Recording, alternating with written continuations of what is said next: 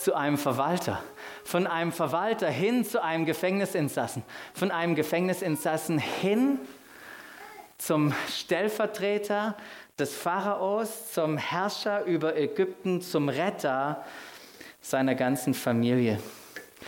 Und wir haben uns mit diesem Auf und Ab in der ersten Predigt beschäftigt, mit seinem Leben und haben gesehen, wow, was steckt da auch für dich und für mich an wertvollen Prinzipien drin. Wir haben drei Dinge, habe ich rausgelernt aus, aus dem, was Josef getan hat. Das erste war, was ich in der Geschichte sehe, dass Gott mehr interessiert ist an deinem Charakter als an deinem Wohlbefinden. Gott ist mehr interessiert an deinem Charakter als an deinem Wohlbefinden. Warum? Weil er möchte, dass du ihn sichtbar machst, widerspiegelst, da wo er dich hingestellt hat. Deshalb ist er viel, viel mehr interessiert an deinem Charakter als an deinem Wohlbefinden. Vielleicht hast du das schon gemerkt. Das Zweite ist, dass Gott uns befähigt mit Hoffnung. Wenn es anders kommt, als wir denken. Paulus beschreibt es mal wunderbar im Römerbrief, im Römer 5 heißt es irgendwann mal, wir freuen uns nicht über die Hochzeiten, nur über, die, über dann, wenn es uns gut geht. Wir freuen uns auch über die Schwierigkeiten, die Herausforderungen, die nehmen wir an, weil wir wissen, wenn wir uns bewähren, dann äh, entsteht Hoffnung in uns und in dieser Hoffnung werden wir nicht enttäuscht werden. Gott möchte uns Hoffnung schenken möchte dir Hoffnung schenken, für dich selbst und für andere. Und das, wo wir uns dann ein bisschen auch aufgehalten haben, noch war der Punkt, dass Gott uns Gunst schenkt. Aber er schenkt uns nicht Gunst, um unseren Popo zu pudern, um Komfort zu haben. Er schenkt uns Gunst im Leben, damit wir den Auftrag, den er uns gegeben hat, erfüllen können. Deshalb schenkt er uns Gunst. Und wir haben eine ganz, ganz wichtige Unterscheidung gemacht, die manche leider noch nicht verstanden haben, nämlich dass es einen Unterschied gibt zwischen Gefälligkeiten von Gott und Gunst Gottes. Wisst ihr, die Gefälligkeiten, das sind die Sachen, wie es damals gesagt hat vor zwei Wochen, wenn du zum Aldi fährst, der morgen endlich wieder aufmacht bei uns in, in Dürlewangrohr. Wir können es kaum erwarten und dann fährst du hin und sagst, Herr, ich habe den Mega-Einkauf vor und ich brauche den allerersten Parkplatz vor dem Eingang. Und du fährst hin auf diesen vollen Parkplatz und plötzlich fährt das eine Auto weg und du hast den Parkplatz. Das ist die Gefälligkeit Gottes. Manchmal, manchmal. Aber Gunst Gottes ist was anderes. Gunst Gottes ist dieses eine etwas in deinem Leben, das dich, das dich äh, dazu oder das dir das ermöglicht, das zu tun, was du mit einem Haufen Arbeit niemals tun hättest können. Das sind die Momente, wo plötzlich Gunst in deinem Leben ist und du merkst, wow, was hat Gott hier plötzlich getan? So wie das Josef erlebt hat. Josef hat einen Moment der Gunst erlebt, die ihn eine Position gebracht hat, die er niemals durch harte Arbeit, durch lebenslange Entwicklung, durch irgendetwas erreicht hätte können. Er wurde in die Position gehoben, Stellvertreter des Pharaos zu sein, des, dem Pharao gleich zu sein. Der Pharao sagt an einer Stelle, du bist mir gleich, das Einzige, was ich dir geben kann, ich kann dich nur nichts zum Gott machen. Aber sonst bist du mir gleich. Und in dieser Position hat er sich wiedergefunden über allen anderen Menschen. Auch über dem undankbaren Mundschenk, der ihn aufgrund von bisschen Wein und Party irgendwie dann doch vergessen hat. Gesetzt über dieser hinterlistigen Frau vom Potiphar, die versucht hat, ihn tagtäglich, als er dort war, ins Bett zu bringen. Und weil er nicht wollte, hat sie ihn dann ins Gefängnis bringen lassen, indem sie Dinge vorgetäuscht hat.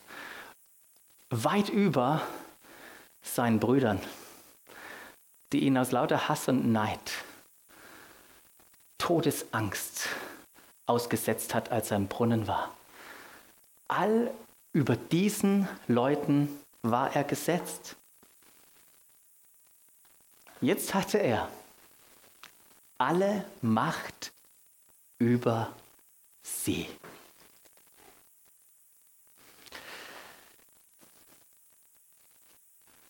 Abraham Lincoln hat gesagt, willst du den Charakter eines Mannes erkennen? Eines Menschen, auch für die Frauen. Gut. so gib ihm Macht. Gib jemandem Macht und du wirst wissen, was tief in ihm steckt. Und wenn wir das Leben von Josef betrachten, dann merken wir, dass es möglich ist, nicht ein Sklave von Macht zu werden, sondern Macht zu nutzen als ein Diener für was Gutes. Wisst ihr, Macht an sich ist nicht das Problem, sondern wie wir damit umgehen und was sie steuert. Und so ließ Josef eben nicht zu, dass ihm Enttäuschung oder Bitterkeit, dass ihm Trauer und Schmerz, dass ihn Ablehnung und Hass steuerte und er ein Opfer davon wurde. Er ließ es nicht zu. An seinem Leben wird sichtbar, was uns ermöglicht, in einer gigantischen Freiheit zu leben. In einer gigantischen Freiheit zu leben. Wisst ihr, was das ist? Dieser Schlüssel, der uns versetzt, in Freiheit zu kommen, das ist Vers Ver Vergebung und wir kommen dadurch in, in ein versöhntes Leben. Versöhnung durch Vergebung. Und wisst ihr, so viele Menschen leben in Unfreiheit, kommen nicht in das Leben hinein, das Gott für sie hat, weil sie nicht, weil sie sich nicht dafür entschieden haben. Ja, sie haben sich nicht dafür entschieden zu vergeben. Aber Josef konnte es. Josef konnte vergeben. Und mögen wir entdecken, möge jeder von uns entdecken, auch wenn wir immer wieder vielleicht an Josef denken, mögen wir wissen, dass wir uns entscheiden können zu vergeben. Wisst ihr warum? Weil Christus schon alles vergeben hat.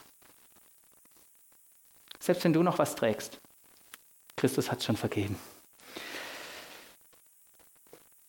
Andi hat letzten Sonntag gepredigt und hat uns dieses, diese gigantische Szene auch äh, vor unseren inneren Augen gemalt,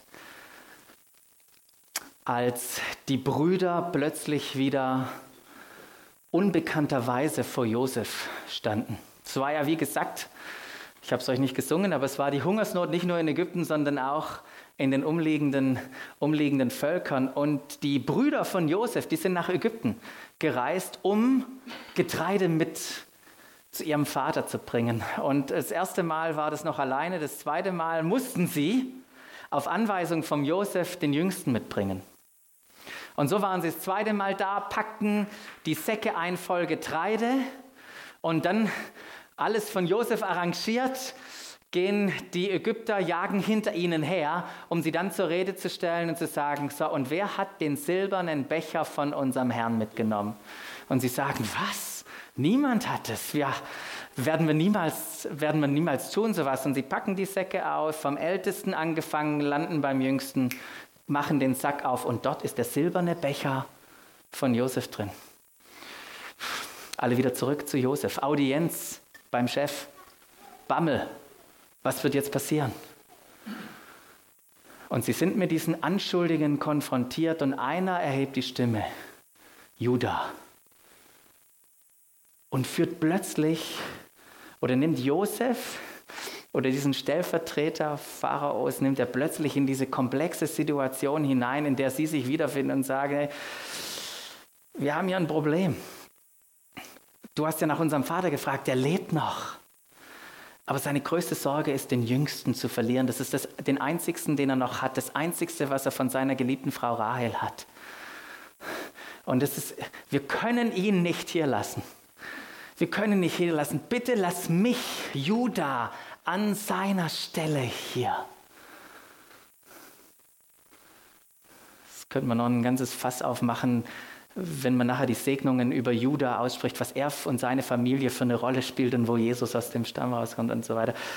Aber ähm, ähm, in, in diesem Moment, wo, wo, wo Josef merkt, wie seine Brüder ringen, wie, wie er das Herz seines Vaters spürt, da schickt er, schickt er einfach seine anderen Hofbeamten raus, ist mit seinen Brüdern allein und dann bricht es aus ihm heraus. Es bricht aus ihm heraus. 13 Jahre lang hat er keinen Kontakt mit ihnen gehabt. Es bricht aus ihm raus und er sagte, hey, wisst ihr was? Ich mag vielleicht anders aussehen jetzt im, im ägyptischen, im ägyptischen Style, aber ich bin Josef, ich bin euer Bruder. Ihr habt mich nach Ägypten verkauft, aber ich lebe noch. Und ihr müsst euch diesen, diesen Moment vorstellen. Sie sind mundoffen, sie stehen nur da, kriegen kein Wort heraus.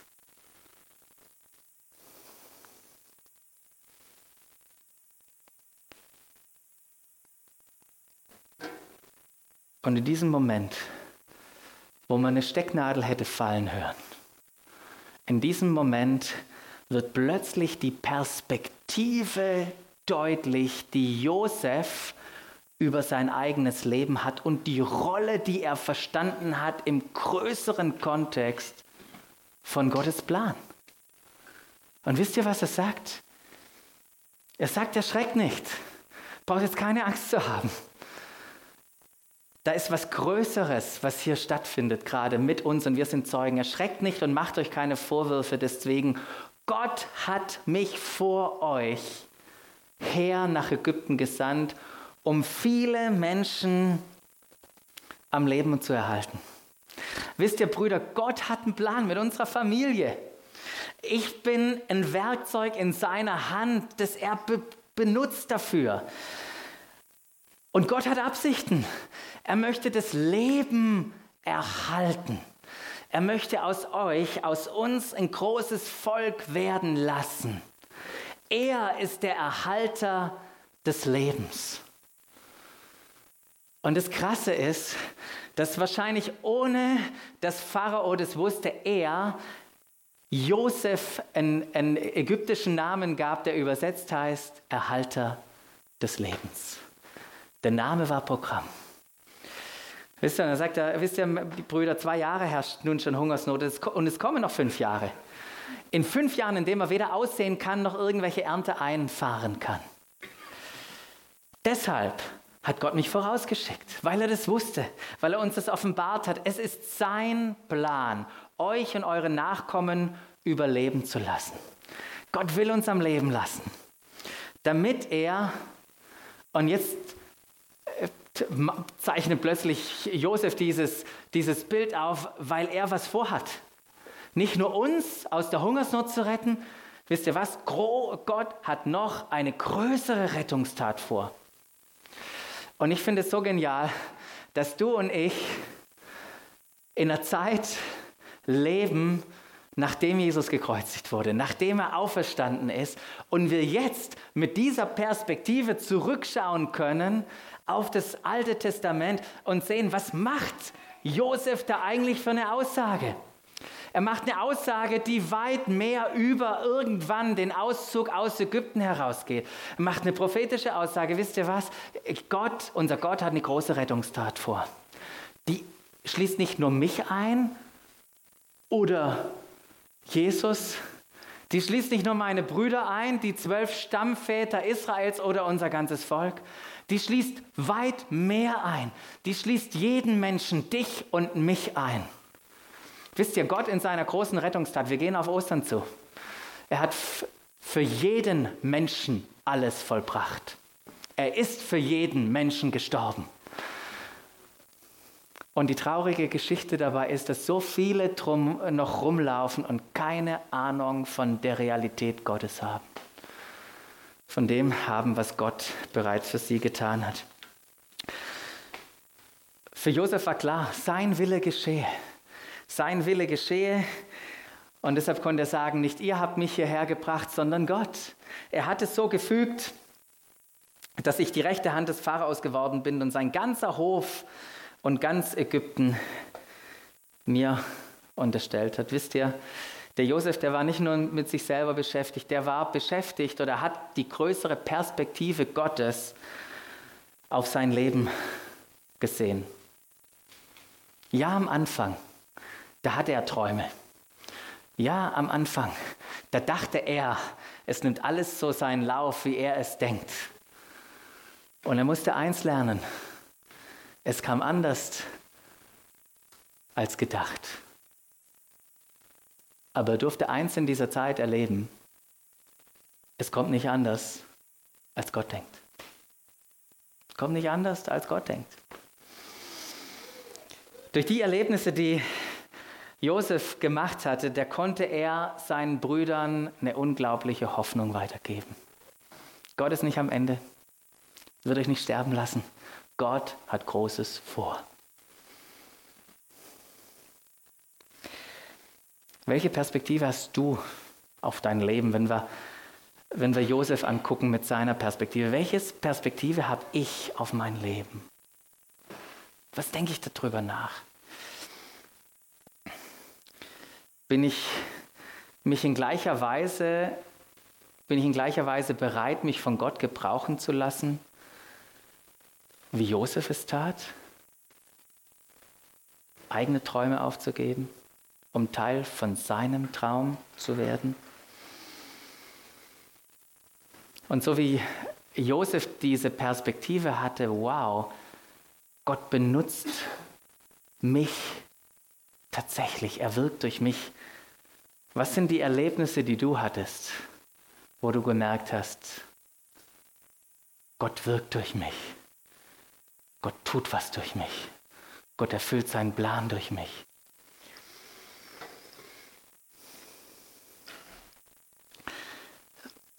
Ein Punkt, den ich nur kurz erwähnen möchte, aber nicht mehr eingehen kann, ist, dass Josef ja unglaublich befähigt wurde.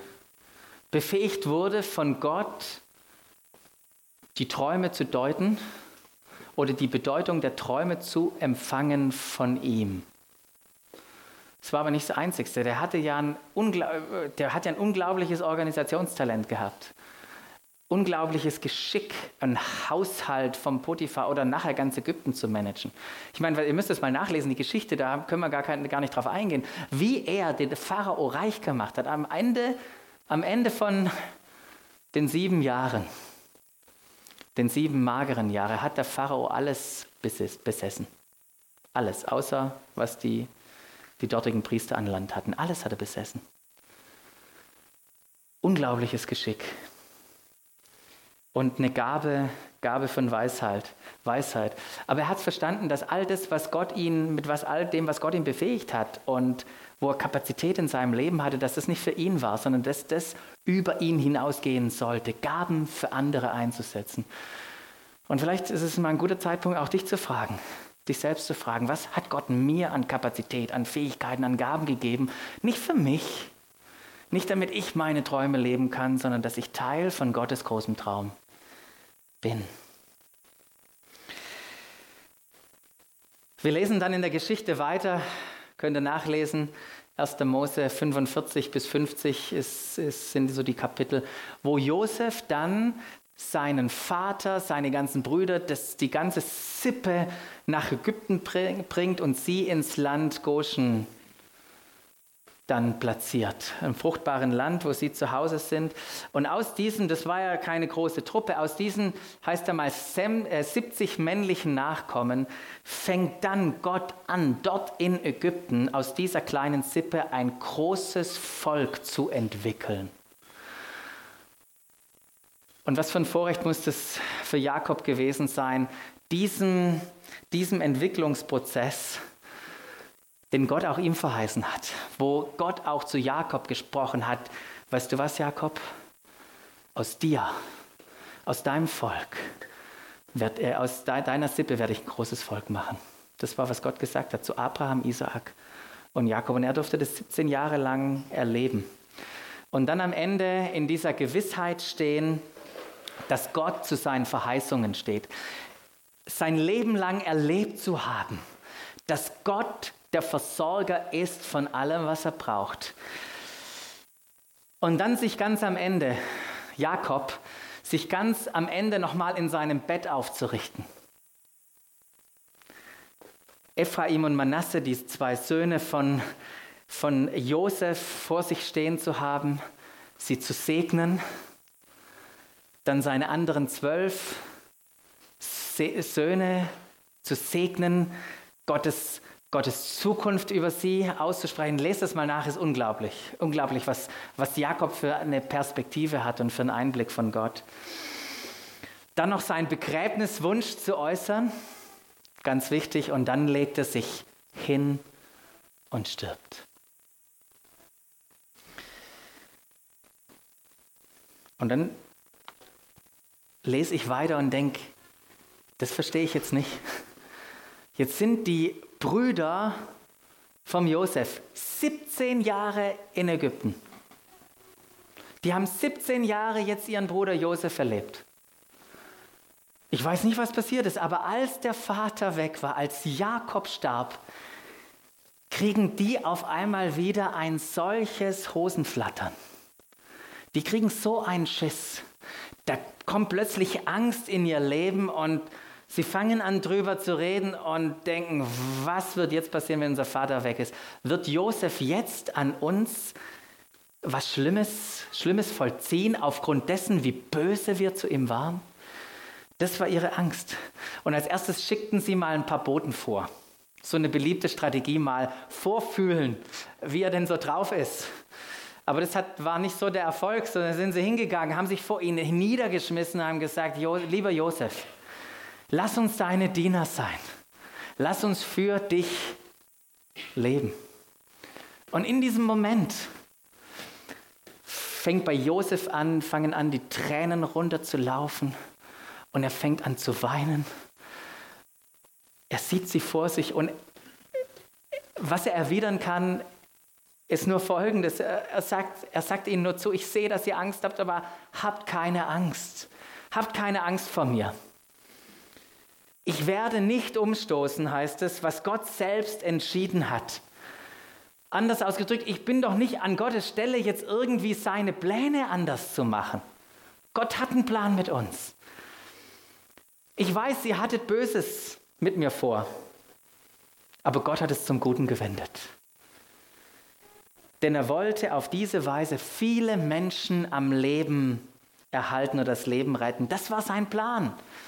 Und so ist es auch geschehen, genauso wie sein Plan war. Und ich stelle mich hier nicht rein. Wisst ihr, Gott hat einen Plan. Ich habe keinen eigenen Plan, ich habe keine Absichten. Ich habe erkannt, dass Gottes Plan mein eigener Plan ist. Habt also keine Angst, ihr könnt euch auf mich verlassen, sagt er. Ich werde für euch und eure Familien sorgen. Das, was Josef hier macht, ist, er dreht es komplett um. Während seine Brüder auf den Knien wimmern, dass sie seine Diener sein können, sagt er, wisst ihr was, Brüder? Nicht ihr seid da, um mir zu dienen. Ich bin da, um euch zu dienen. Ich verspreche euch, dass ihr euch auf mich verlassen könnt. Ihr könnt euch auf mich verlassen. Ich werde eure Familien versorgen. Was für eine was für eine Haltung. Ich kenne Gottes Plan und meine Rolle da drin. Wisst ihr, ich habe euch von meinen Träumen erzählt, ganz am Anfang. Die kamen bei euch nicht so gut an. Ich dachte, es kommt so. Jetzt muss ich feststellen, es kam ganz anders, als ich dachte. Aber es kam so, wie Gott es denkt wie Gott es vorhatte.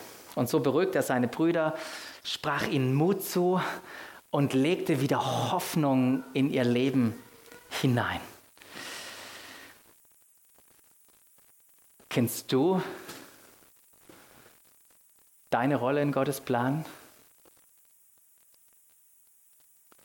Ist das deine Haltung,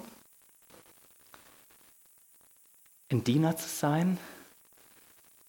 wie das Josef war, Verantwortung zu übernehmen für andere. Hey, ihr könnt euch auf mich verlassen. Ich versorge euch. Geben wir die Hoffnung weiter, die Gott uns ins Herz gelegt hat. 50 Jahre, mehr als 50 Jahre durfte Josef seinen Brüdern, seiner Familie dienen in Ägypten von diesem Zeitpunkt noch an. Und dann merkt er irgendwann, wie er am Ende seines Lebens steht. Und als er das merkt, bringt er nochmal alle seine Brüder zusammen. Alle im einen Raum. Er und seine Brüder. Und dann spricht er ihnen Hoffnung zu. Und sagt, ihr müsst wissen, Brüder, Gott wird euch nicht vergessen. Gott wird euch nicht vergessen. Gott vergisst nicht. Wisst ihr, ich war im Brunnen. Gott hat mich nicht vergessen. Ich saß im Gefängnis, wurde von Menschen vergessen, aber Gott hat mich nicht vergessen. Gott wird euch nicht vergessen. Gott wird euch heimsuchen. Lasst mich euch Hoffnung geben. Was hier Josef nicht gemacht hat, war nicht nur einfach ein bisschen Mut zu sprechen, ein bisschen positives Denken. Hofft doch, dass es gut wird. Nee, es war eine Hoffnung begründet in dem Wissen, was Gottes Plan und Verheißungen mit ihnen ist. Deshalb konnte er ihnen Hoffnung weitergeben. Und das tat er. Er sagt, Gott wird euch nicht vergessen, er wird euch heimsuchen, er wird euch aus diesem Land wieder zurückbringen. In das Land, das er Abraham, Isaak, Jakob, Jakob per Eid versprochen hat. Gott bringt euch zurück. Wisst ihr, es kam anders, als ich dachte, aber es kommt so, wie Gott es denkt. So kommt es. Und dann macht er diese unglaubliche Aussage und sagt, wenn das geschieht, wenn Gott euch nimmt und in das verheißene Land reinbringt, wisst ihr, was dann euer Job ist?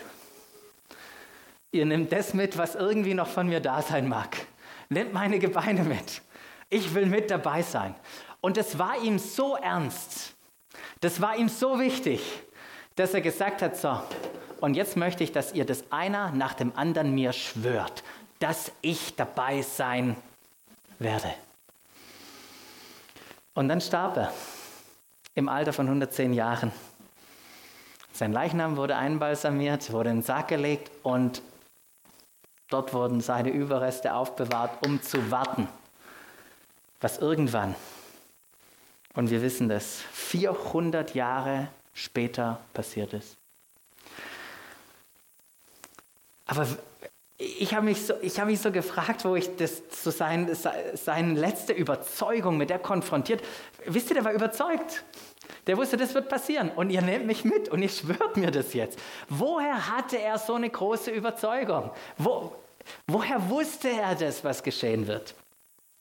Der Hebräerbrief, der fragt die gleiche Frage. Wie kam es, dass Josef kurz vor seinem Tod vom Auszug der Israeliten aus Ägypten sprach, der damals noch 400 Jahre in weiter Ferne liegt. Müsst ihr euch mal vorstellen, 400 Jahre. Und dann finden wir die Antwort. Die Antwort heißt, der Grund war sein Glaube. Der Grund war sein Glaube. Josef bestimmte sogar, heißt es dann, was dann mit seinen, Über, äh, seinen, seinen sterblichen Überresten geschehen sollte. Wisst ihr, was Glaube macht? Glaube hilft uns zu verstehen. Glaube hilft uns zu verstehen, so erklärt es uns der Hebräerbrief ein paar Verse vorher. Wir springen mal zu drei. Da heißt es nämlich, wie können wir verstehen, dass die Welt durch Gottes Wort entstanden ist? Und der Schreiber vom Hebräerbrief sagt uns, wir verstehen es durch Glauben. Und mit Verstehen diesem griechischen Wort Noeo, da ist nicht irgendwie, jetzt haben wir das hier oben irgendwie intellektuell kapiert und haben uns das irgendwie so ausgedacht, dass in 400 Jahren irgendwas passiert. Nee, es ist ein, ein, ein geistliches Verstehen gemeint, wo der Heilige Geist aufgrund unseres Glaubens uns Dinge klar macht über Gottes Plan.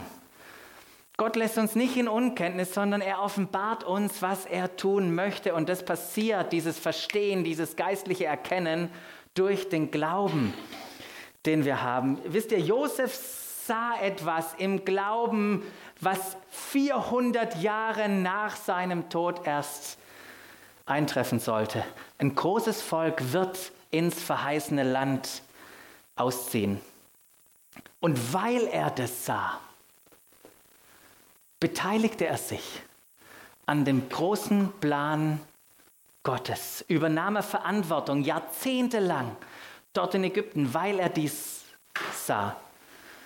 Weil er sah, was am Ende kommen wird. Josef hatte diese Perspektive, das Verstehen, diese Vorstellungskraft, dass Gott weit mehr tun kann. Weit mehr tun kann, als er sich auch nur vorstellen kann. Und dieses weit mehr und dieses griechische Wort Noeo, das Verstehen, geistlich erkennen meint, da denken jetzt der ein oder andere, das kommt mir bekannt vor. Gibt es da nicht so einen Vers im Epheserbrief 3.20, mit dem wir uns irgendwie gerade als Gemeinde beschäftigen? Da heißt es nämlich im Epheser 3, 20, Gott aber kann weit mehr tun, als wir jemals von ihm erbitten oder uns auch nur vorstellen können. So groß ist seine Kraft, die in uns wirkt. Josef hat was gesehen, hat einen geistlichen Einblick gehabt und weil er das gesehen hatte, hat er sich vorbereitet, hat er sich so in seinem Leben positioniert, dass Gott durch ihn weit mehr tun konnte. Wisst ihr, als er noch im Brunnen saß, hat er nicht die Perspektive gehabt, da hat er gebettelt in seiner Todesangst, um überhaupt am Leben zu bleiben. Als er im Gefängnis war, da saß er da drin. Das Einzige, worauf er nachher gefleht hat, war, lässt mich bitte niemand, äh, werde ich hoffentlich bloß nicht vergessen und komme irgendwann in meine Freiheit. Doch Gott hatte ihn erleben lassen, dass er durch ihn weit mehr tun kann, als er sich jemals auch nur selber erträumen könnte. Welche Perspektive hast du von deinem Leben mit Gott? Welche Perspektive haben wir als Gemeinde von unserem Leben mit Gott? Und ich wünsche mir so sehr für dich und für mich persönlich, dass wir nicht nur mit unseren natürlichen Augen sehen, dass wir mit Gottes Augen sehen, dass wir eine geistliche Perspektive haben von dem, was er in uns und durch uns tun möchte. Wir haben so über die, die letzten zwei, drei Wochen, auch im Beschäftigen mit Josef, merken wir, wie Gott durch diese Lebensgeschichte von Josef uns herausfordern möchte.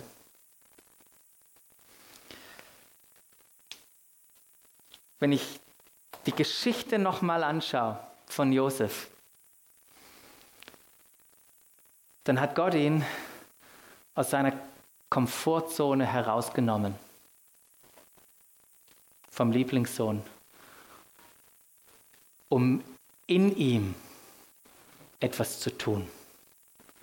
Sodass er sich positionieren konnte, dass Gott etwas durch ihn tun konnte, was weit mehr und größer war, als er sich auch nur vorstellen, als er auch nur von Gott erbitten konnte.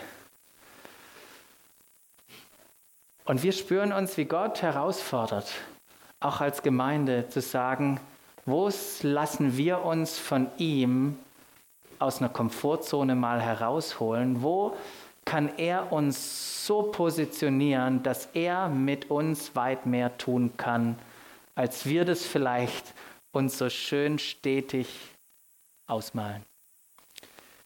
Mehr dazu möchte ich euch mit reinnehmen alle Partner bei uns am Herzschlagabend. Einfach nochmal ganz kurz, dass ihr das, dass ihr das abspeichert. Ähm, den Termin Montag, 6.5., wenn wir uns als alle Partner treffen. Ähm, wir haben, sind am Ende dieser Josef-Geschichte, die so einzigartig und faszinierend ist.